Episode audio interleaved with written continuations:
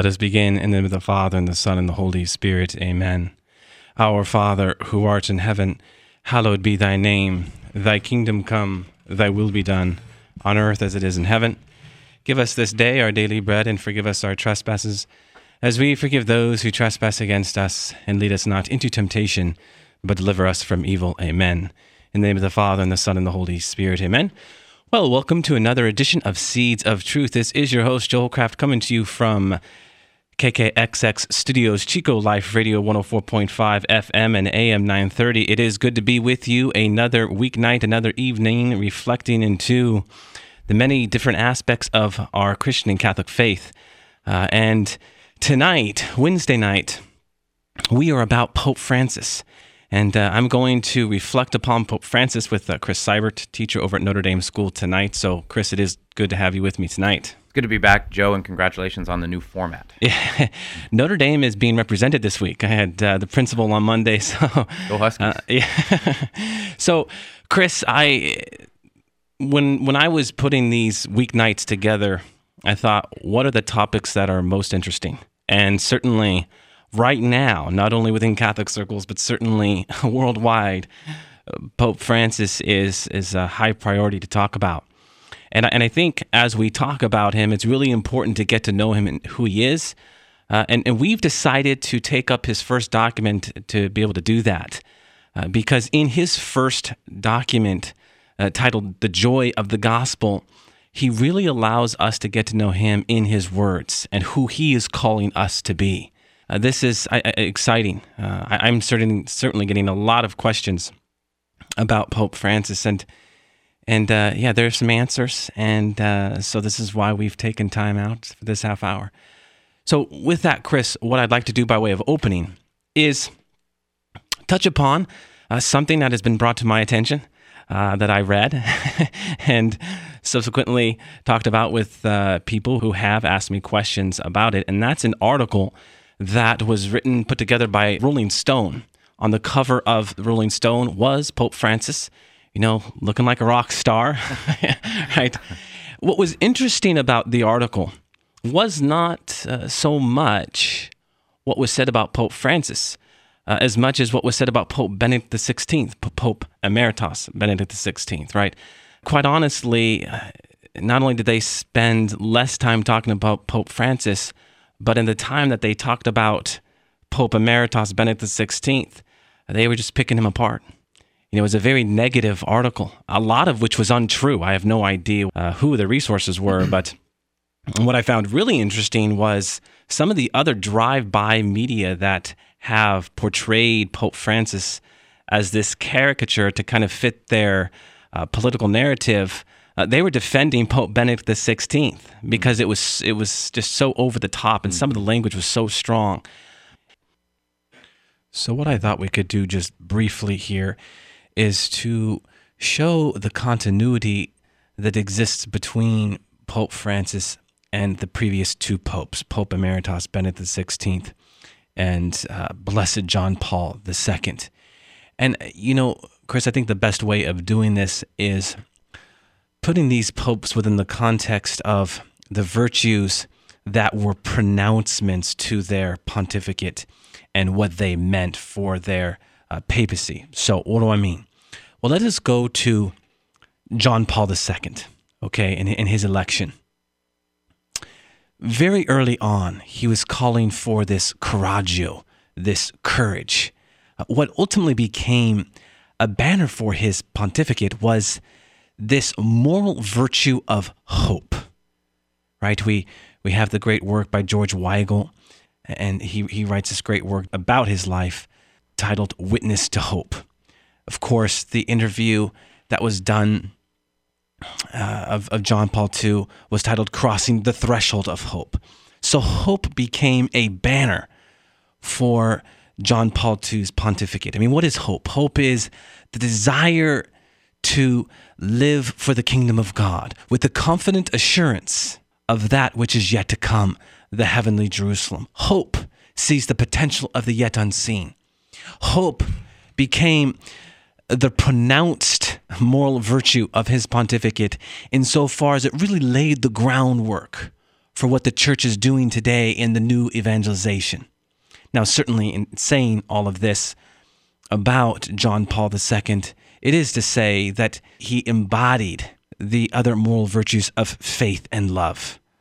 But when you go back into history and you look at him, you definitely see this virtue of hope as a towering virtue that truly, truly became a, mark of his time as Pope. I know, Chris, you had a personal experience. Amen to that. Yes, with, uh, with John Paul at a, at a World Youth Day, which was profoundly impactful in my own life. Yeah, there was a tangible sense in Mile High Stadium when I was there, Joe, of anticipation. Mm-hmm. This, what is coming to us here? It was very um, tangible, you know.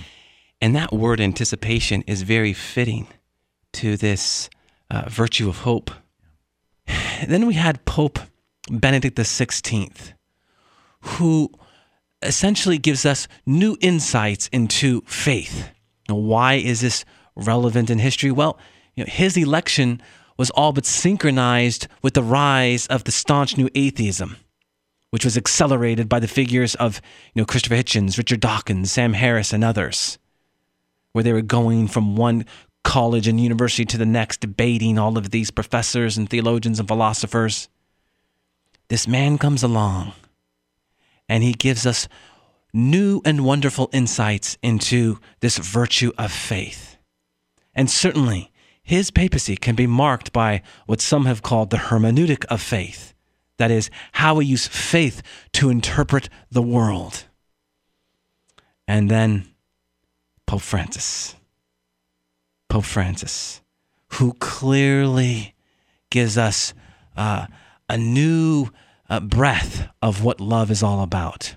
One that is marked by this poverty, by this being poor in God in both the material and spiritual realm.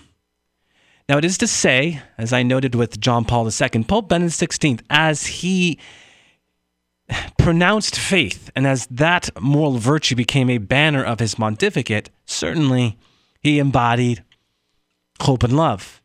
And similarly to Pope Francis.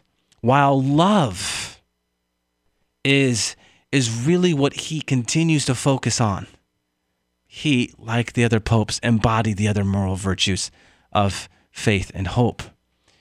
My point is this in the end, Chris, that while all of these popes are saintly and John Paul II, now blessed John Paul II, soon to be Saint John Paul II, uh, are in fact saintly men, their uh, papacies can be marked by these moral virtues John Paul II, hope, Pope Benedict, faith, and Pope Francis, love.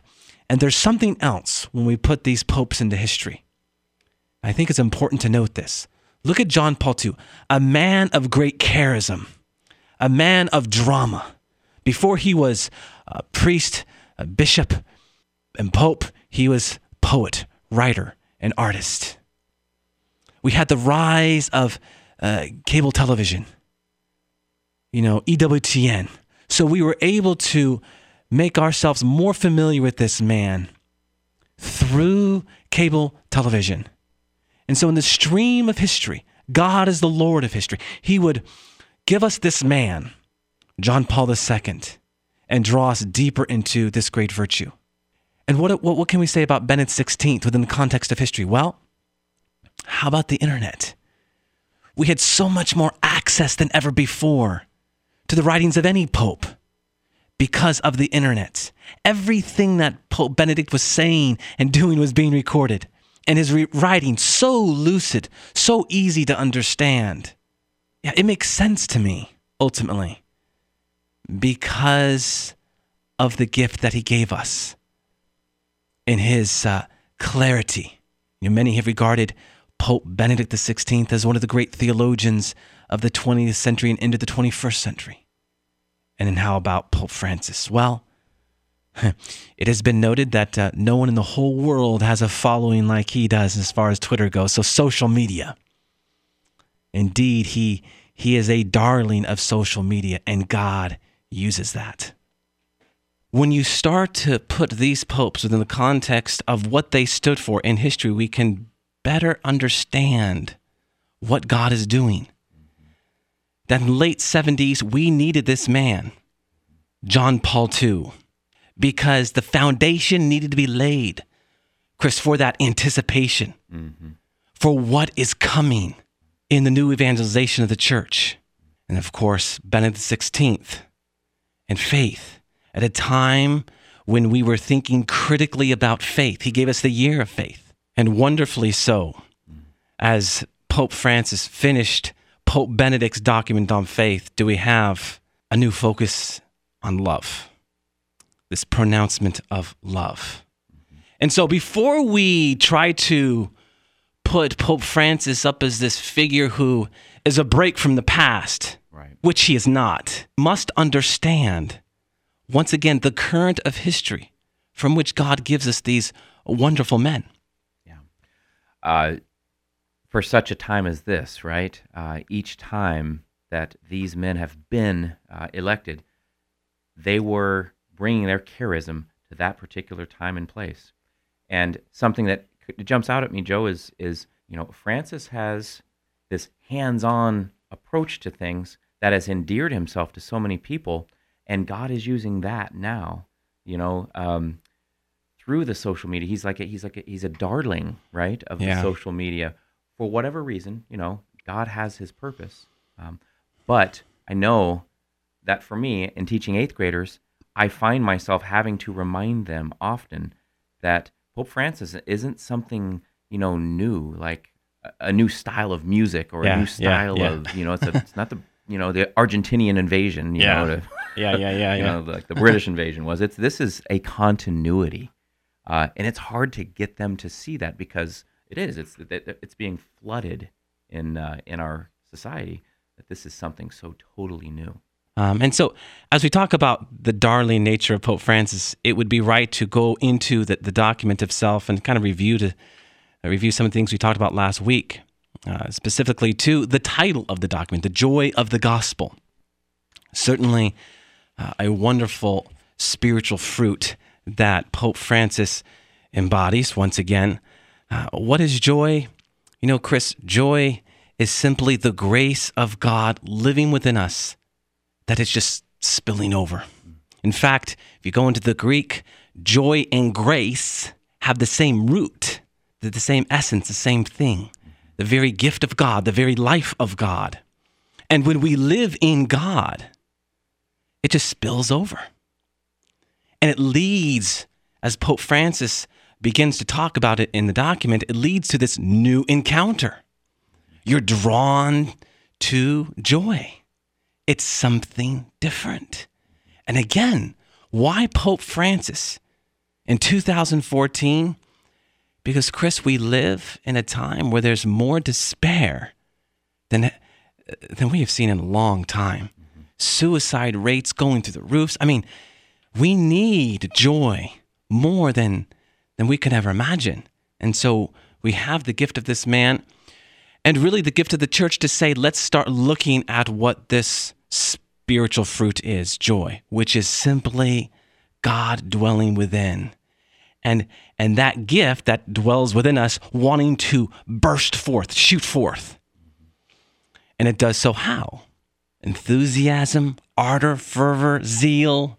Know, the word enthusiasm in the Greek and theos, Chris, is uh, to bear God within itself. So when we are enthusiastic about God, yeah, that makes sense. Because ultimately, God is wanting to burst forth. We can only have this joy if we are living in God. This isn't something we can just wake up, you know, each and every morning and say, okay, I'm going to be joyful. No, we need to draw into the mystery of God, allow God to fill us up, and yeah. Hence the hence the uh, the amount of despair in the world today because so many are trying to do it without God. I mean, the, the two cannot exist apart from one another. Yeah. We are to live in the gospel for the gospel. Chris, I, as we were talking a bit before, I had asked for you to read uh, just a few sentences from paragraph 10 in the document because for Pope Francis, uh, this is a very important piece into why we're we're not the people of joy that we need to be. Right. So this is from the joy of the gospel. Um, the gospel offers us the chance to live life on a higher plane, but with no less intensity. Life grows by being given away, and it weakens in isolation and comfort. Indeed, those who enjoy life most are those who leave security on the shore and become excited by the mission of communicating life to others. Amen. So that is one of my favorite quotes in the whole document. to leave security, material security on the shore. Yeah. You know, abandon all for the sake of Christ. What is he talking about? Well, less is more. Less is more. And what you feed grows. If you are spending more time concerned about material comfort, security, what is going to happen over time, Chris, is we're going to de emphasize spiritual security and comfort. And this is just what happens, it's the natural law. Mm-hmm. And what Pope Francis was really trying to highlight early on in this document is yeah, material goods are fine, but we need that cardinal virtue of temperance. And we need to understand that the more time we spend with God, the more time we're going to want to spend with God. Mm-hmm. It just feeds on itself, yeah. it expands, it grows. Mm-hmm. And this is at the heart of what Pope Francis is wanting to get at. And he poses a question for us, generally speaking Is the task of evangelization the source of our personal fulfillment? He uses the word fulfillment, Chris, and it's, it's provocative, it's challenging. I'm going to leave material comfort and security at the shores and start to event. I can only be fulfilled then. Uh, really? Is that true? Yes, that is true. So we need to ask ourselves that question is the task of evangelization the source of our personal fulfillment? Is it? And that's interesting because that's countercultural. And here I am connecting, you know, Rolling Stone has always been known as the countercultural magazine. They're providing a medium for someone who's countercultural in a way so uh, diametrically opposed to where they're trying to present him. Very yeah. interesting. Yeah. Uh, you know, this what he's calling us to is very much against the, the stream of the society we're living in. Yeah. Yeah. And so the question is are we going to examine this in our lives? Are we going to say, all right, I'm going to change? We're on the the eve of, of Lent here, Chris. At least we're a week away, close to, yeah, a week from today, uh, Ash Wednesday. And so the season of Lent is always about the challenge, is always about stepping up in the spiritual life. Yes, giving up things, but also doing things where sacrifice is at the heart of it. So, this question is very pertinent to uh, this season that we are about to embark upon Lent. if evangelization is at the heart of my life, then yeah, I understand there are sacrifices that are to be made. Because ultimately, I cannot exist for other if I exist for myself. Who are we? Why do we do what we do? You know, the great old Latin battle cry, motus operandi. Why do we do what we do? What operates our motives? Again, a very challenging question that Pope Francis gives us. Again, we want Pope Francis over here um, this nice caricature that we put him there so as to fit our narrative, our lifestyle. We can't do that. He's not that. He is a man who challenges. He is a man who wears the smile because it is who he is. And he evangelizes in that smile. But when you really begin to encounter who he is as a person and what he has to say, oh, really? Wow. Mean, his words, you know, he says, he says, the true evangelizer is not one who looks like he's always coming home from a funeral. That was a great line. Why are we so sad? You know, yes, I mean, I, you know, I have lost loved ones, Chris. You have lost loved ones in your life. There is a time uh, for for tears, but there is also a time for that great spiritual fruit of joy. And that time is now. Is now. He really opened up the document with a beautiful line Renew today, right now, your relationship with Jesus Christ. Because if you don't, you will not have the joy that God longs to give you. And what a challenge, again, in a world today that is so burdensome because of all of our responsibilities. Gosh, Joe, I've got to maybe interject a, a basketball analogy here because that's what keeps coming to mind. But um, I coached the ninth grade freshman boys over at PV High School. And when we play as individuals, we turn in on ourselves. And there is a game being played, but there's no joy in it. We played our last game on Friday, and I'm going to tell you about some infectious joy that I saw on the court. I had five kids, well, really 14 freshman boys, who were playing the game with an unbridled joy and a selflessness. Mm-hmm. And that infectious enthusiasm was like a wave coming over all of us. We got to see what is possible when we put all of these pieces together. And most importantly, we do it for each other, for the other you know, outward reaching as opposed to a selfishness which turns in on itself. Pope Francis would have enjoyed watching us play. Yeah, yeah, yeah, yeah, yeah, yeah. you know, Chris, there is a natural outgrowth to unselfishness, yeah. and that is a sense of uh, joy. Yeah. It really is. It's just it caters to it. Mm-hmm. It really does. So the basketball analogy is really necessary for us to grab hold of what we are talking about. Because it breaks through this sense of unselfishness, that, that is, breaks mm-hmm. through the dull categories. Yes. Pope Francis used that word, you know, joy. God wants you today, right now. And he does so because he needs you to break through the dull categories in your life, is how he put it. And ultimately, this begins to open us up to the mission of the church, the mission to bring people to God, to summon man into a personal relationship with Jesus Christ. So, how do we do this? But by encountering the Holy Spirit.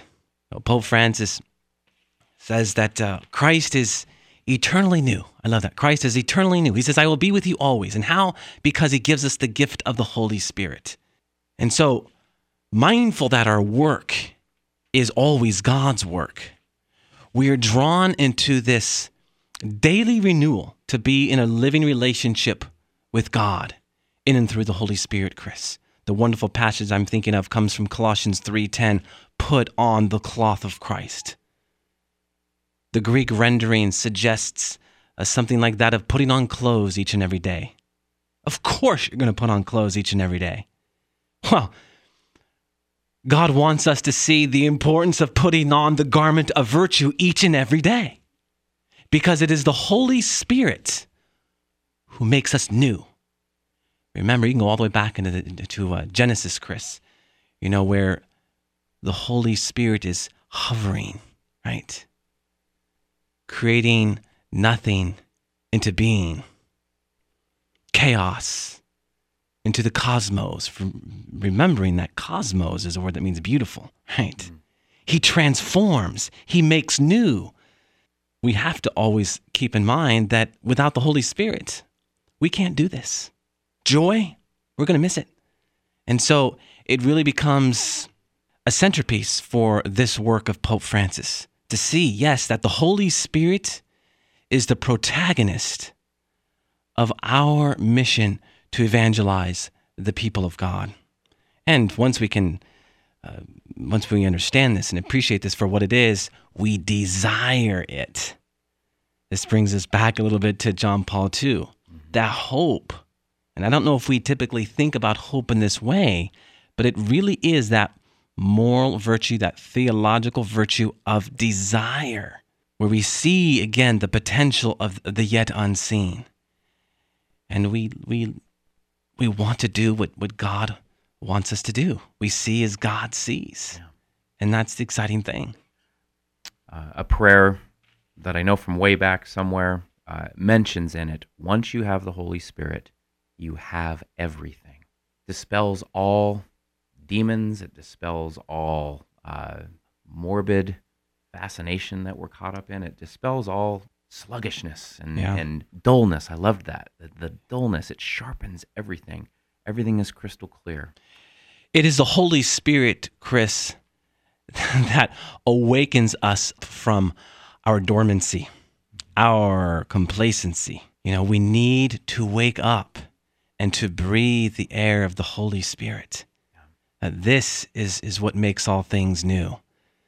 And another thing I read recently, Joe, is um, you know, when we're not called to be just nice people, we're not called to just be moral people. We're called to have a radical relationship with Christ. Yeah. And that really struck a chord with me, and I tried to share that with my own children that night. Uh, and they might have thought, hey, well, what happened to dad? But it, it's more than just being nice and doing the right things. It is a personal Yeah. transformation. Yeah. So- And in kind of a, a kind of a closing reflection to that, Chris, you know, the word radical in its Latin uh, root means, well, root.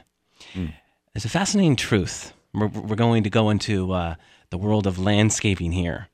Well, What makes grass turn more green? What makes grass turn more green? Well, sulfite, nitrogen. What it does is it shocks the blade of grass to its original identity hmm. and it becomes the green that it ought to be. So when we are renewed in God, the Holy Spirit shocks us to our core, hmm. to our original vocation, to our original being, to our original calling, that we might become the person that we're called to be. So when Pope Francis says, my gosh, God asks everything from us because he offers us everything to us. And I'll close with that. I love that. In the name of the Father, and the Son, and the Holy Spirit. Amen. All glory be to the Father, and to the Son, and to the Holy Spirit, as it was in the beginning, is now, and will be forever. Amen. And God bless you.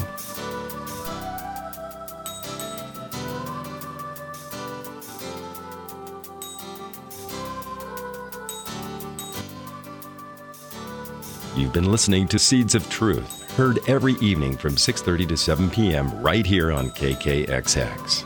If you have questions or feedback, you may email Joe at jholljmj at yahoo.com. For a copy of today's program, visit joeholcraft.org or call KKXX during regular business hours at 894 7325. Thanks for listening to the Seeds of Truth on KKXX.